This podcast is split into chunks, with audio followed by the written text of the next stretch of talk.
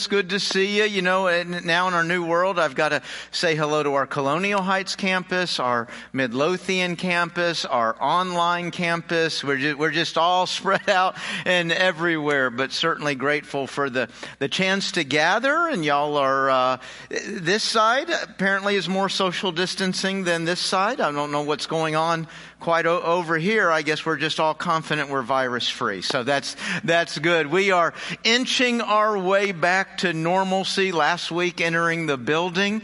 And, uh, today at, at nine o'clock, we started with our children and youth ministries back and going. And, uh, there's one youth that's very excited about that. and, uh, we're, we're got that going. And then next week, uh, we're adding back life groups. Now, that doesn't mean if your life group is meeting next week, there, no room in the church is used more than one hour. No, no room is re- re- used twice in a row. So that's true with our, our children and youth, and then with life groups, uh, they're, they're on a schedule. So you can go online or ask your teacher, hey, what, what Sundays is our class meeting? But uh, it's, it's on a schedule there, but there is the opportunity to start gathering again. And boy, as we gather, just remembering what, what the church means to us. Amen? And, and what it can mean and what we, we need it to mean. You know, there's all different times and ways that we'll experience that. Uh, we, we've, Karen and I certainly have experienced that this week. We didn't even really make an announcement yet or say anything, but have been so ministered to. Karen's father passed away this past Sunday night and, uh, a week ago. We, we kind of got a two, three day warning uh, that was coming, and uh, so he he passed, and we'll be going to do the the funeral there this week, and just would appreciate your prayers. But so many already, just kind words, encouragement. Man, what a what a blessing to know we're not in it alone, right? It, it, it's just, and I, it almost sounds cliche-ish, but how do people do this without a church family? Uh, sometimes it's the spiritual family that carries us where our, our biological family can't, right? And uh, so, so grateful for our, our church home, and uh, for a lot of reasons. You know, we, we've talked a lot this these coming month, these past couple months, coming through COVID, about how you, how we have picked up the vision of this church. And you remember the the vision of our church is to be a church that the 804 can't imagine being without. And, and, there's a background to where that statement came from. We, we live in a culture, we live in a, in a world that, that is looking at the church at best with apathy. And, and at worst, maybe even with antagonism. Well, it's hard to be a part of community when people don't want you there, when people think you're a part of the problem. Now, we can kind of crawl into a hole and whine and complain and cry about how bad it is out there and how good we are in here, but we actually just decided to own the status. That's how they see us. That is what it is. So what are we going to do? And, and really in that vision, we're trying to earn. We're trying to earn the opportunity to have a ministry, earn the opportunity to share the gospel, earn the opportunity to, to preach, to teach, to share the word of God. And we, we do that by looking out, out there in our community and trying to, to see and understand what needs there are, what needs we can fill. And uh, man, we've been doing that now for several years and it's been going really well. And as you've already heard me say, and COVID has just taken it to another level. I mean, there's a a, a lot to be very upset and worried about with a virus, but it really has given our church some new opportunities to, to serve our community. And what's been kind of exciting through all this is a lot of times it's the church leadership that is putting together an idea, putting together a project, and then y'all come on board and we go out there and do that. But so much of this has just been you, the individual member, being the church going out there and finding a way to serve a need and meet a need. And in many cases, the church is coming in behind you. It, it's coming alongside you. We're the Calvary. You, you were out there, you created it, and we were able to come in and, and, and be a part of meeting that need. And so, you know, that's, that's what we do now. We're, we're constantly out there looking. And, and you know what, folks? We're in a place right now in our community, I think, somewhat unique, I guess I can use that word, where maybe almost every member of our community is, has the same need, the same burden, the same concern. And that need, that burden, that concern would, would kind of be rotating around the word racism.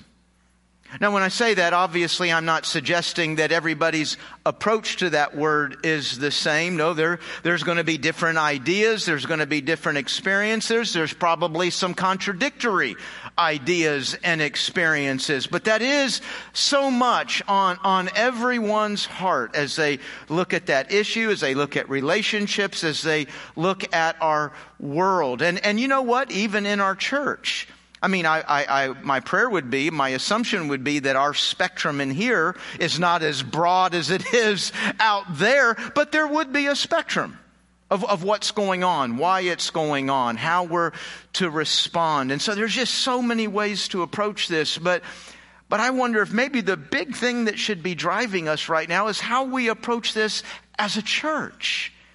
I mean, folks, I just can't help but think that God's up in heaven looking down saying, man, this ought to, this is your time to shine. This, this is your great hour. Folks, around the vision that we already had to lead, to serve, to meet a need. And I think as God is looking at that, I'm not saying, suggesting that God's scrambling. Oh my gosh, what's going on down there? How to, that church, come on, let's get on board and do something here. Folks, this is something God's been trying to communicate ever since man divided, and that was a long time ago. That was a long time ago. I mean, why, why do you think God says in Malachi 2, hey, y'all know you got one father? One father for, for all of you. We all, all of us, as we just saw in the video, we're reminded we're all created by one person. What do you think God is saying to us in Acts chapter 17 when he says, from one man, from one blood, all the nations. Now, you see that word nation. Okay, that, that's, there's a better word really actually to interpret that because the word right there, when we see that word, we think of a border we think of a flag. And that's really not what that word is. The Greek word used right there for nation is the word ethnos in the Greek. It's what we get our word ethnicity. It's all the people groups. From one person, from one blood came all the people groups of the world. And what, and what does God think about all the people groups of the world? I think Colossians chapter 3 makes it pretty clear. There is no distinction. And you know, you can look at the rest of the verse and he kind of breaks it out about different people groups and different ways we think of people. Certainly in, in that time, how they would have maybe broken people up into, into groups, but you don't really get past the first four words. There is no distinction in the eyes of God. You know, when we think of the Lord, obviously there's a very strong name attached to that, and that's the name Jesus. Amen. Think about the first words spoken on the night that Jesus got here on the night that he came here as a baby. What, what did the angel say? Hey, I've got great news, great joy filled with great news for what? For the nation of Israel. For this one people group. No, it's for all the people. And folks, that word all is very important. The angel is saying, hey, this is going to be for everybody. Now let's bookend the, the words spoken the first night he got here with the words Jesus spoke the last night he was here. What, what was the last thing he said to his disciples? Hey, I'm leaving. Now you guys go into all the world.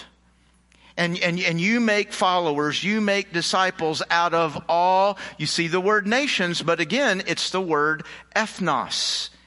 I mean, in the announcement of his arrival in his last words, what is he honing our attention in? All the people groups of the world. I mean, how many ways does God need to say, I made all people. I love all people. I care about all people. I want all people. And as somebody who believes that, as a follower of mine, you are to love and you are to go get them.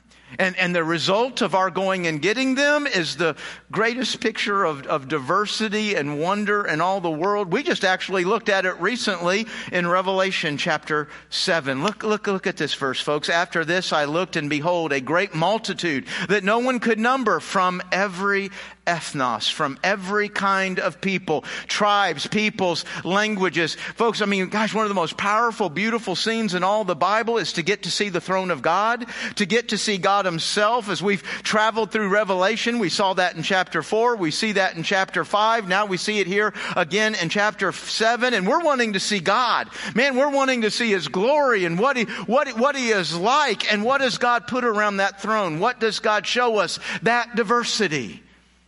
And folks, the goal of the church today has to be the the church of tomorrow in heaven. I mean, that, that's a picture of heaven, isn't it? Right there. All that diversity around the throne. I want you to think about something you have prayed for more times than you can ever count. It goes something like this Our Father, who art in heaven, hallowed be thy name. Thy kingdom come, thy will be done on earth as it is in heaven. God, God I want it to be here especially in this room, especially in this church. We want it to be here like it is in heaven. And folks, I think that's a pretty clear picture of what it looks like in heaven. And yet, after all this, we still don't get it. You say, what, what, do, you, what do you mean we don't get it? Who, who doesn't get it? The church. I, I, would say the church still doesn't get it. And, and, and, when I say the church, let's start with kind of what we think out there is kind of the beginning of the church. How about the Apostle Peter? The, the, Apostle Peter quite didn't get it. You know, from everything I, I, I read and see of, of, the Apostle Peter in Scripture and in books, I, I don't think Peter was a racist. I, I, think Peter was probably a very kind and generous and respectful person. I think he loved and he valued people. He wanted the opportunity to sit down with anyone and everyone and share the gospel. And yet with all those things he knew and believed, you know what? Sometimes culture and traditions and even religion can be so deep and ingrained in us, we don't even realize we're still operating with some separation. And I would actually say in Peter, probably kind of a small thing. And would you believe God came along and said, you know, that small thing, it stops right here. We're going to change this. We need to deal with this. And so God's going to send Peter to share the gospel with a Gentile. Okay, that, that would be two ethnicities and one in which there's very strong views of the other ethnicity. Which again, I'll tell you, I can, I can see that Peter's going to be more than happy to do that. But God wants him to share the gospel in his house. And that's where just some of those kind of past ways of thinking and traditions were going to be a little much. So before Peter even had a chance to fail, God's going to give him a lesson and he's going to have to put him to sleep to do it. Turn with me today to Acts chapter 10. Acts chapter 10. About, oh, 80, 90% of the way through your Bible. You'll find it right after Luke and John and right before Romans and Corinthians. Acts chapter 10. Let me begin in verse 9. Acts chapter 10, verse 9. It says, the next day as they were on their journey and approaching the city, Peter went up to the housetop about the sixth hour to pray. And he became hungry and he wanted something to eat. So what's on Peter's mind? Food. So God says, all right, that's what we'll use. We'll use food for a lesson. Uh, he's hungry. He wants something to eat. And he, but he fell asleep. He fell into a trance and he saw the heavens opened and something like a great sheet descending, being let down by its four corners upon the earth. In it were all kinds of animals and reptiles and birds of the air. And there came a voice to him, Rise, Peter, kill and eat. But Peter said, by no means, Lord. Now I'm just, I'm going to start, a, this is another sermon I'm preaching to today. This one's going to take about 10 seconds. No Lord is never going to work out well for you. Can I just put that out there? That's the whole sermon. There it is. No Lord doesn't work. Now, what I love about Peter, and this honestly, you know, have y'all ever heard me say this is one of my favorite passages? Yeah, pretty much any passage I'm in is my favorite passage. But this is really kind of exciting because not only does Peter say no Lord, but then Peter's going to quote scripture to tell God why he's wrong. Hey, Peter, you might want to just stop and think through that real quick.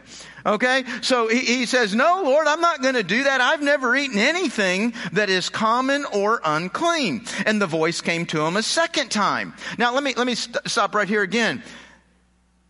Jesus, when Peter was walking with him, when Peter was in his company, Jesus declared all foods clean. Jesus had already said we're not gonna, there, there, was a time, there was a reason that we operated by clean and unclean foods, by the dietary laws, but Jesus said no more, all foods are clean. He already knew that. Hey, there's a lot of things I can believe and know, and I still can't get past what I've always done. And so he, he, even though he knows the answer, he's, no, Lord, I've never eaten anything unclean. So God comes to him a second time and he says, hey, listen, what God has made clean, do not call common. You can't see it there in the English, but in the Latin, it says, hey, stupid. What I say is clean is clean. Okay? And this happened three times because Peter's a little bit of. Three times God did this same thing, trying to make this clear. Now, while Peter was inwardly perplexed as to what the vision that he had seen might mean, behold, the men who were sent by Cornelius Right then, they're outside knocking on the door. See, God, God put a lesson, God put a thought right there. He doesn't get, three times, three times, God, Peter's still going, what do you, what's the point here? What are you trying to say here? And, and here come the guys knocking and they, they want to take Peter to share the gospel with Cornelius, which again, I know for a fact he's going to be more than happy to do, but, but God wants them to go in the house. God wants them to go inside there. So, folks, uh, kind of a, a, little bit of background before we look at this. So, does God actually say there is clean and unclean food? I mean, is Peter actually responding to Scripture? The, the answer is yes. Now, never mind that Jesus has already cleaned all that up, no pun intended, has already clarified that we're not operating by that. But Peter had been raised in a system, lived in a system where you had clean, unclean, and common. Probably what we would say instead of common would be neutral. Now, now common isn't unclean, but it's not clean. It's not holy either. And, and mostly you're going to be thinking of food. There was clean and unclean food, but then there was, there was situations, there was places, there was even people. And, and really, in the Jewish mindset, they're going to pretty much look at all of life as being a clean situation or an unclean situation, or, or again, a, a common situation. And, and there were laws about how we relate with people. Now, now, here's the problem with these laws about how we relate with people. You know what we do with these laws? We, we obey them, right?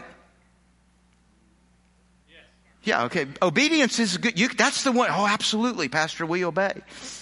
We disobey them. And the reason I disobey God's laws when He tells me what not to do, uh, you know, and other, is because I'm different. And this situation is different.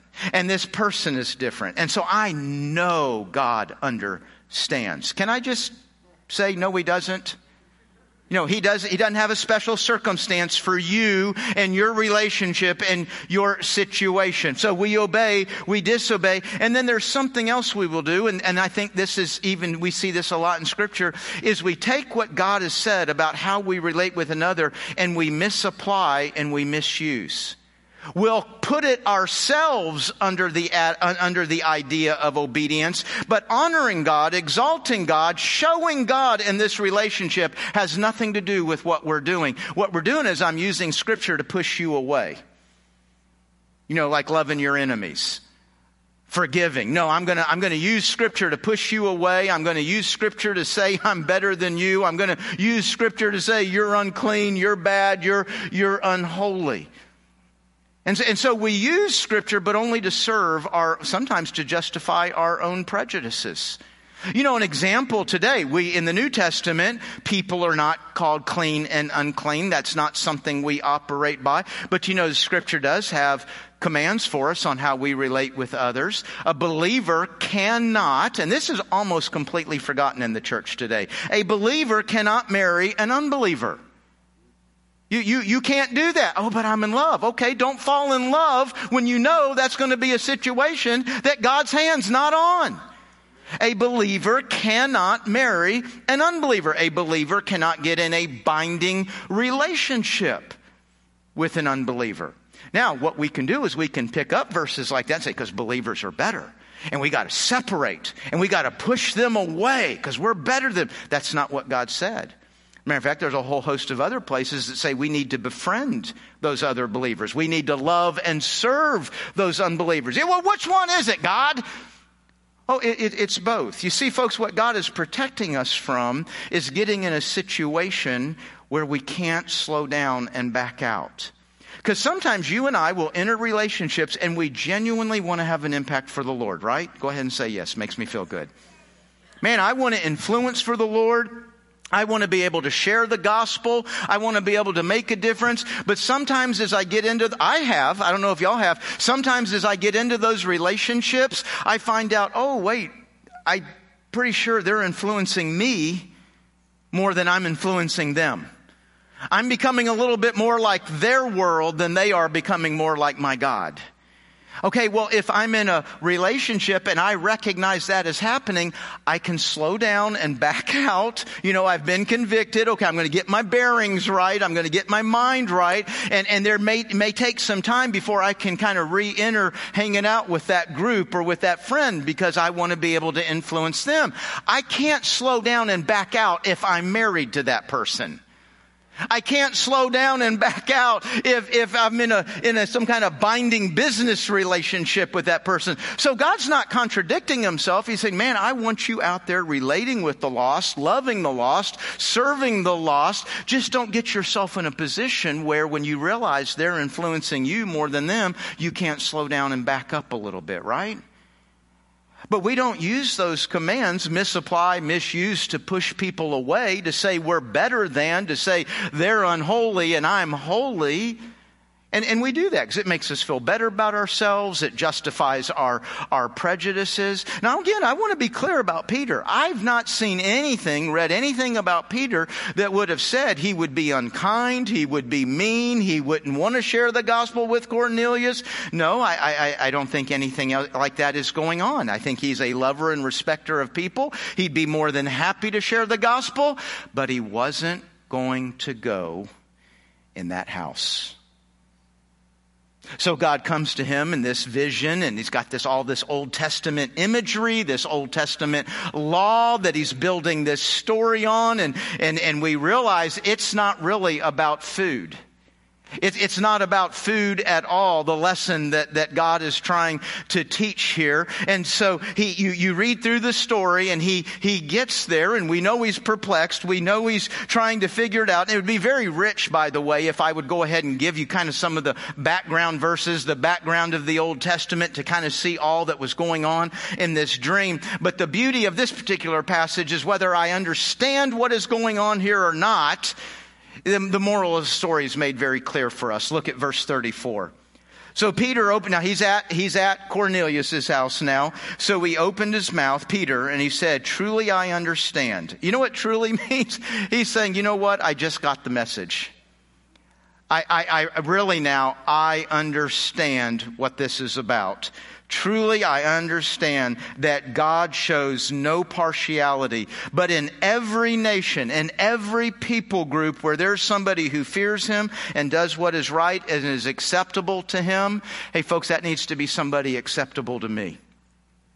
And, you know, kind of back up from here. Acts chapter 10, we have God teaching him this lesson, but we can go back to Acts chapter 2. And that's not a long way back. It's only eight chapters. I mean, time wise, it's not a long way back to Acts chapter 2. Acts chapter 2 would be one of the most important chapters in the Bible for this reason. Acts chapter 2 gives us the birth of the church. The, the birth of what you're sitting in today happens in Acts chapter 2. It is the first time that the gospel is preached. We could certainly say Jesus preached the gospel, but I'm referring to the gospel that now includes the death, burial, and resurrection of Jesus Christ. And as we go to Acts chapter 2, God, in my opinion, seems to go out of his way or to be very intentional, very purposeful as the gospel is being preached, the church is being built, and there's all these people coming. God stops and starts listing the kinds of people that are coming. Now, if he'd have said all people, if, even if he would have said all ethnos, I would have gotten it. Hey, there's, there's all kinds of people coming to the Lord. There's all kinds of people coming to the, this brand new church. But he actually stops and lists the nations that they're from. 15. Now, I've read that passage lots of times and I, I really don't care where they were from. That just doesn't make any difference to my day. I'm guessing the same is true for you. So why does God list out these nations and show all these people groups coming? Folks, have you ever stopped and thought about how many religions are built on one people group? Are built on one name. Mean, that's just kind of historically how it's come up. And God, in the birth of the church, says this is not about one people group. This is about diversity. We're doing a new thing here. We're building something around all of the ethnos. Right there at the birth of the church, God is developing that. And guess who preached the gospel that day that thousands responded to from all these nations? Peter! Peter was the one who was there and who did that. And yet here we are in Acts chapter 10, and he's still trying to teach that lesson because probably outwardly, while there would be nothing that needs to be corrected about Peter's behavior, inwardly, God still said, No, that we, we haven't gone everywhere we need to go. You, you, Peter, you need to go in the house. Why, why, why would that house be so important? You, you know what happens inside a home? Relationship. Do you know what God and the gospel is about? It's about real relationship. It's not just about doing something for somebody and then, you know, that you, they say thank you and you say you're welcome and we move on about our business. It's about real relationship. And for real relationship, at least on this planet, that usually means reconciliation is happening somewhere. You know what reconciliation is? It's when two people are at odds and you reconcile them, you bring them back together. Two groups are at odds and you reconcile them and bring them back together. Do you know that's the only reason you're here today is to do that? Sweet, what are you talking about? It's the only reason I'm here. Look at 2 Corinthians chapter 5. That is, in Christ, God was reconciling the world to himself, not counting their trespasses against them, and entrusting to us, entrusting to you. God has put into your hands, God has put into your mouth the message of reconciliation. That is the single most important thing you're doing while you're living on the earth. You're reconciling. You say, wait a minute, time out, Pastor. That, that seems to be pretty clearly about God and man reconciling. There's nothing there about man and man reconciling. Yeah, and I can take you to 1 John chapter 4 and dozens of other passages that will tell you there is no such thing as being reconciled to God when you're not reconciled with the people around you. First John actually says you're lying to yourself. You're, you're lying to yourself. Folks, the message of reconciliation with God is lived out, is applied in a message of reconciliation with each other. And that would be wherever we need to see reconciliation. A lot of times, for most of us, that's going to be between two individuals. But folks, when we see the need going on in our world, how do we, how do we not see that, man, the, the reconciliation that, that, that needs to be done here is a racial reconciliation. It is a reconciliation between groups. And then folks, this is not a, this is not a neat idea. This is, this is not, uh, hey, this is a response to what is going on in the world today. Folks, this has been the biblical mandate on our lives for 2,000 years. This is what the church was always to be doing. Have we been doing it? I think, at least in America, we can, for the most part, not, not completely, but for the most part, we can say no, we haven't. I was reading a book re- here recently, the last couple of weeks. Uh, one, one, of our church members, Arthur Gregory, one of our, our, our deacons and a good friend of mine, uh, recommended I, I, read this book. It's called One Blood by John Perkins. John Perkins was a pioneer in the in the civil rights movement, and uh, the the subtitle. I love this subtitle. I don't know why it grabs my attention. Parting words to the church on race and love. Why does he call it parting words? Well, it's because he was 87 years old when he wrote this, and I guess he was thinking he didn't have a whole lot more books coming out of him. Uh, and, and, it was published in 2018. He actually is still alive. He's 90 years old, and uh, he he was a uh, he born into a sharecropping family in 1930 in Mississippi. And I'm guessing we all know enough historical context to know that a black man growing up in Mississippi in the 30s, 40s, and 50s, that was probably challenging at best. Uh, there was probably plenty of places that was uh, less than pleasant.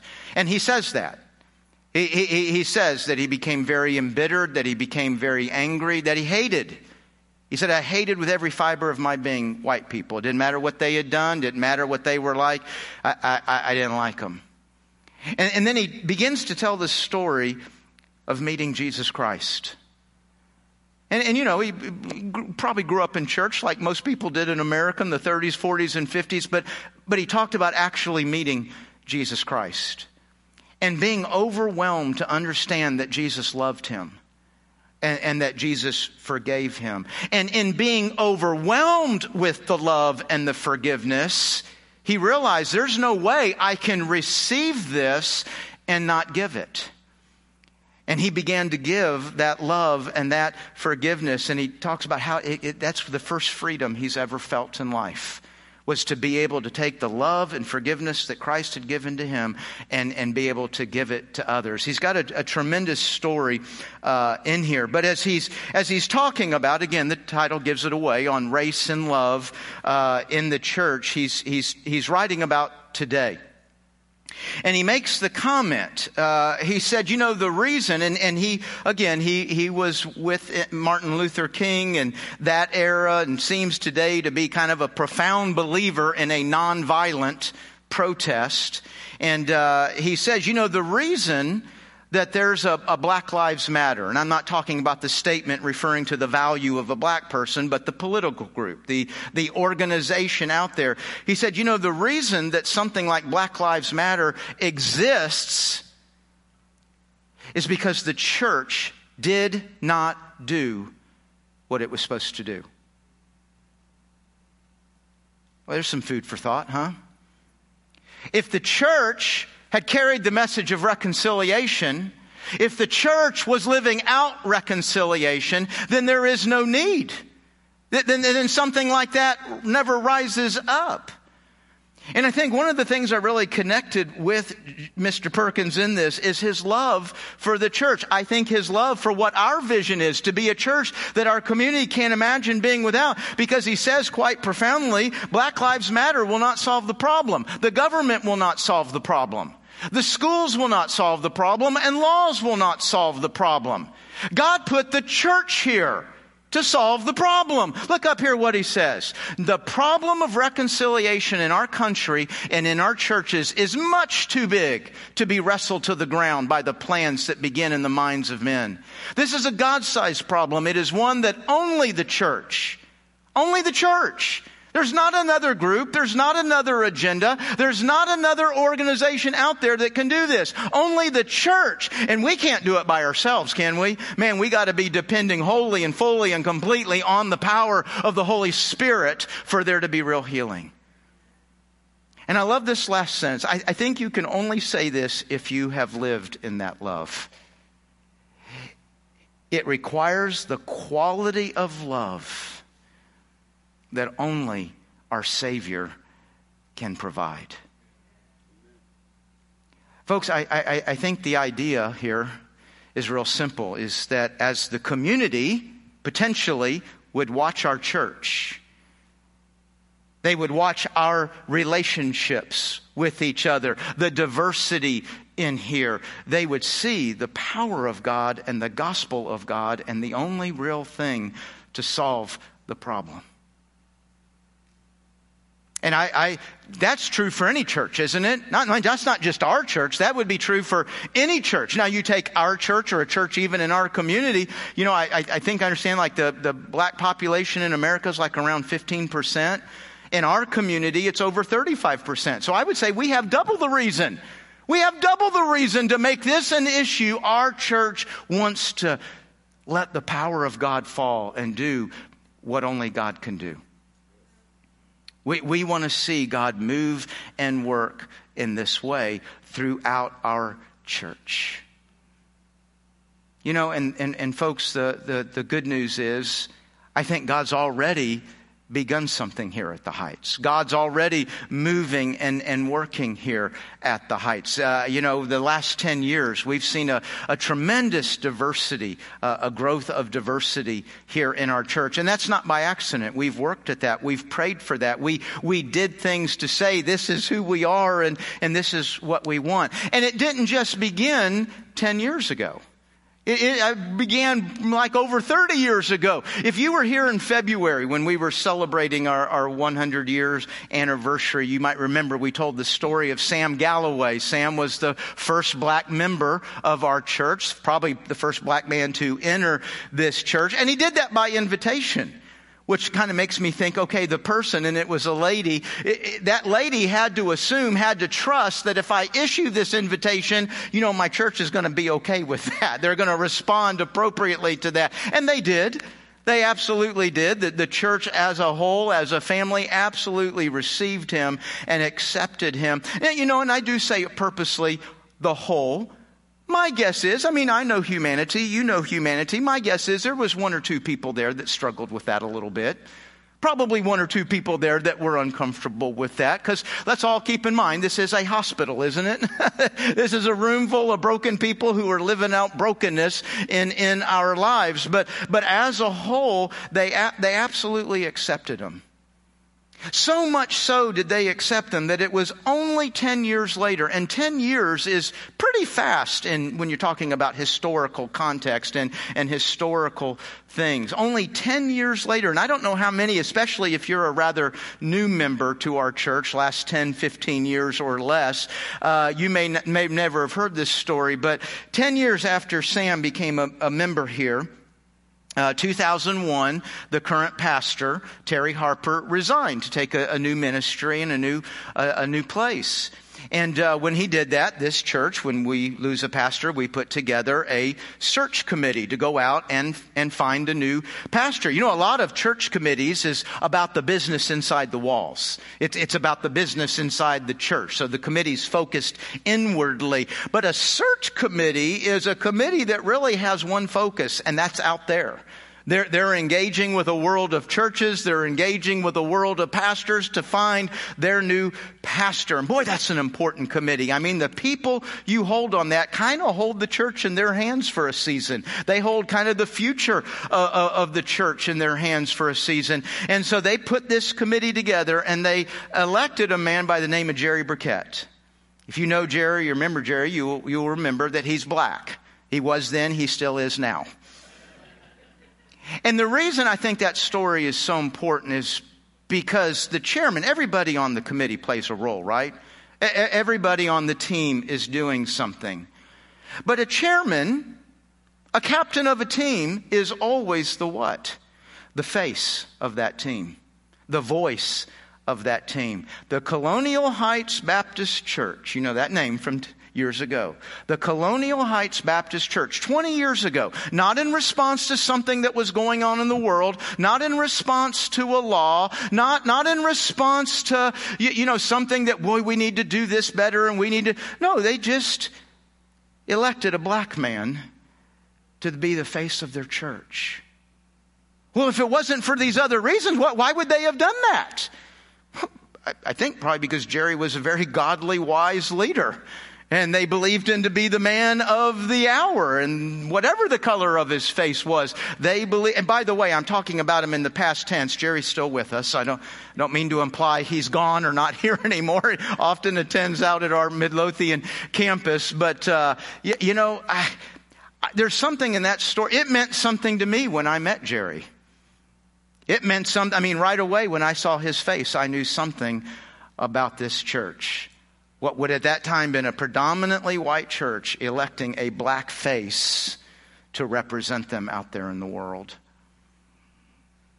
You know, folks, my, my message today is um, it's not a response to the politics of what is going on right now, all, all, in and around this situation. It's not a response to what's happening to America and what's going on in America and what different, what role this plays in that. It's not a response to the media and all they're saying and showing and doing. And when I say it's not a response to that, I'm not saying that's not important. Hey, there are really real things happening right now with a lot of very real ramifications. And, and, and, I get it. We need to speak to that and we want to understand. But you know what? My, so far what I've seen is there's a lot of voices out there doing, and that's not the, that's not the job God's given my voice. The job God has given me is to be a pastor, not the pastor of every church, pastor of this church. And folks, I fear that around very important things that need very important answers, I fear that the church is giving away the one thing that we're here to do because of other important things. God hadn't put me here to save the government of America. He hadn't put me here to save our way of life. God's put me here to share the gospel of Jesus Christ and to do that with a message of reconciliation. And whatever your view on all of the different things going on out there and how important and how profound it is, Folks, our vision is to be a church that the 804 can't imagine being without, and this is our opportunity to show a way and to show what God's power and what the gospel can do. And if you believe John Perkins and I do, it's only the church that can do that. I'm not saying other issues aren't important. I'm not saying other issues don't need to be spoken to and resolved. I'm saying let's not give away the thing because we're overwhelmed by other important things. I'm confident God's only going to ask me about one thing when I stand before Him on the throne. What do you think He's going to ask you about? Are you living for that? Are you keeping the main thing the main thing? Let's pray. Heavenly Father, I thank you for the Heights Baptist Church. I thank you for what is already a part of our DNA, what began here 10 years ago, 30 years ago, what is a part of this group of people right here. Lord, I think we can be clearer. I think we can go further. Lord, we not only have a vision of where we're going, but we have a mission of what we're doing on the way, and that is to connect all people to a God sized life in love. All people, whatever their skin color, their language, their nationality, whatever sin that has been a part of their lives, we want to connect all people to you and to the family of Christ.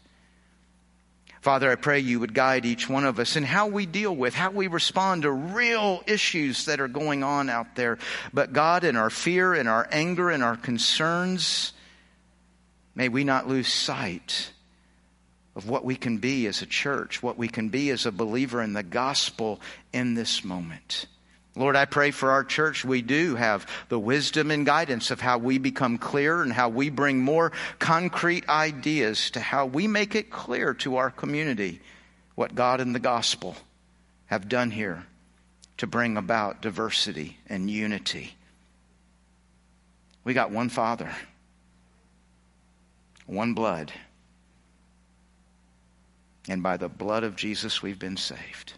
It's in Jesus' name that we pray. Amen.